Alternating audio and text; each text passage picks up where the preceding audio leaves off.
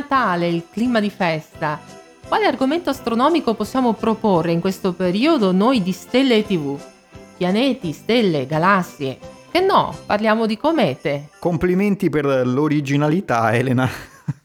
Come se già non ne parlassimo poi abbastanza al planetario di Padova quando raccontiamo cosa potrebbero aver visto i re magi nel cielo. Eh, guarda Luca, dai, non, non, non ti preoccupare, io non voglio adesso anche qui eh, scomodare i re magi eh, voglio raccontare di comete che in un modo o nell'altro sono legate al Natale. Ad esempio? Eh, 46P Virtanen, la cometa di questo Natale 2018, che ha raggiunto la sua minima distanza dalla Terra il 16 dicembre e adesso si sta allontanando. Eh, non che sia stata poi molto visibile, perlomeno a occhio nudo. Sì, che, che abbiano scritto in internet che era visibile a occhio nudo, ma in realtà con tutto l'inquinamento luminoso che c'è, nelle grandi città non si vedeva.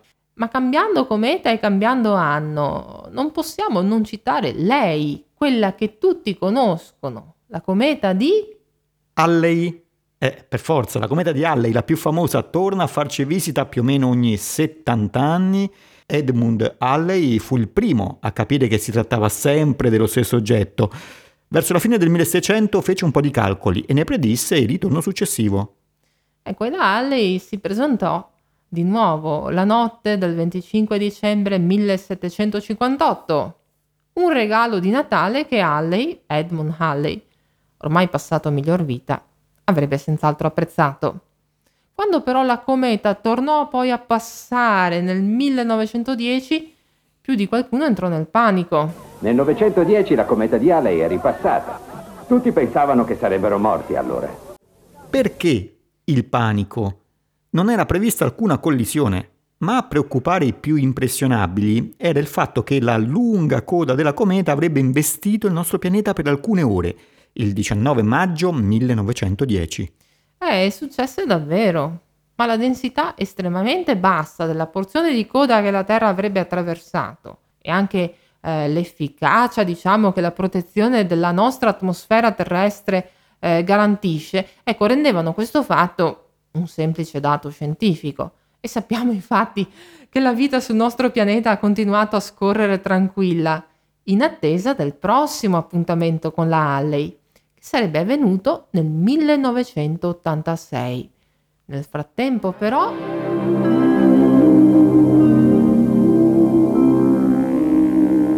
Nella notte dei tempi aveva cominciato a viaggiare attraverso l'universo in un'orbita ellittica così ampia che la sua esistenza era rimasta segreta nel tempo e nello spazio. Ma in questi ultimi anni, nel XX secolo, la cometa stava tornando.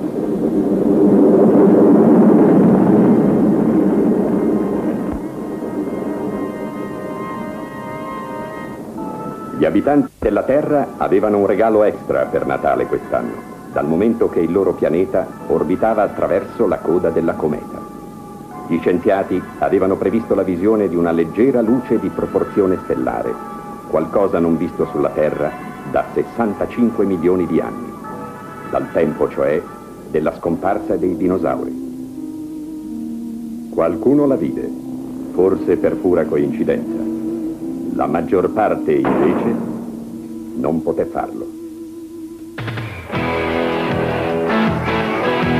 Questo è un film che non ricordo se ho visto. Allora, La notte della cometa, 1984. Sì, forse l'ho visto proprio negli anni 80 su qualche canale privato. È una sorta di horror fantascientifico? Eh sì, un horror però di quelli che non fanno molta paura, c'è da dire. Eh, forse in questo senso sono molto più d'effetto, fanno molta più paura le acconciature anni 80 dei personaggi femminili. Allora, è Natale e c'è molto entusiasmo per il passaggio di una grande cometa, la cui coda però investirà in pieno il nostro pianeta. E questa volta mi sa che non ce la caviamo come accadde nel 1910. No, il gas polverizza la maggior parte dell'umanità e chi è rimasto esposto solo in parte si trasforma in una sorta di zombie. Eh, solo i pochissimi che si trovavano in locali chiusi al momento del passaggio sono incolumi, come Regina e Samantha, che sono le due sorelle adolescenti protagoniste del film. Eh, credo che se comunque eh, sono in pochi a ricordare questo film, ci sarà un motivo, immagino mm, non possa definirsi un capolavoro, però, però devo dire che si tratta, eh, che tratta il tema del panico da impatto in maniera almeno un po' diversa dal solito.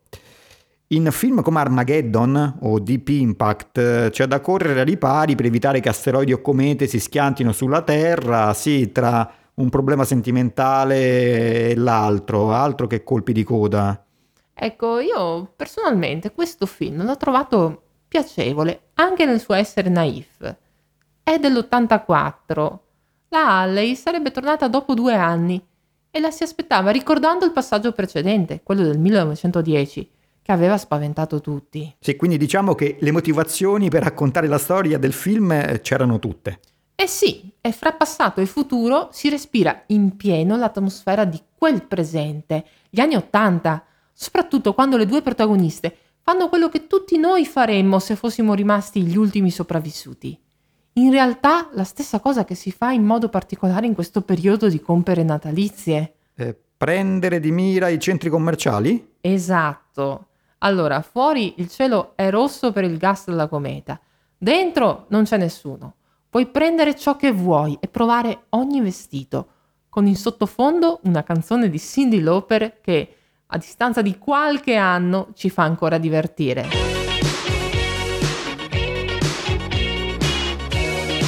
E sulle note di questa allegra canzone, ormai di qualche anno fa, auguriamo buon divertimento e soprattutto buone feste a tutti gli ascoltatori di Stelle e TV.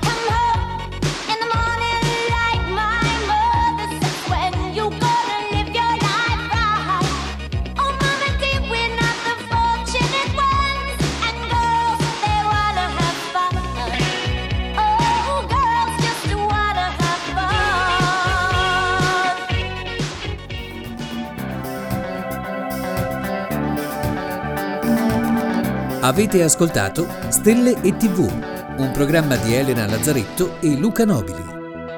Novità e contatti su www.guardachecielo.it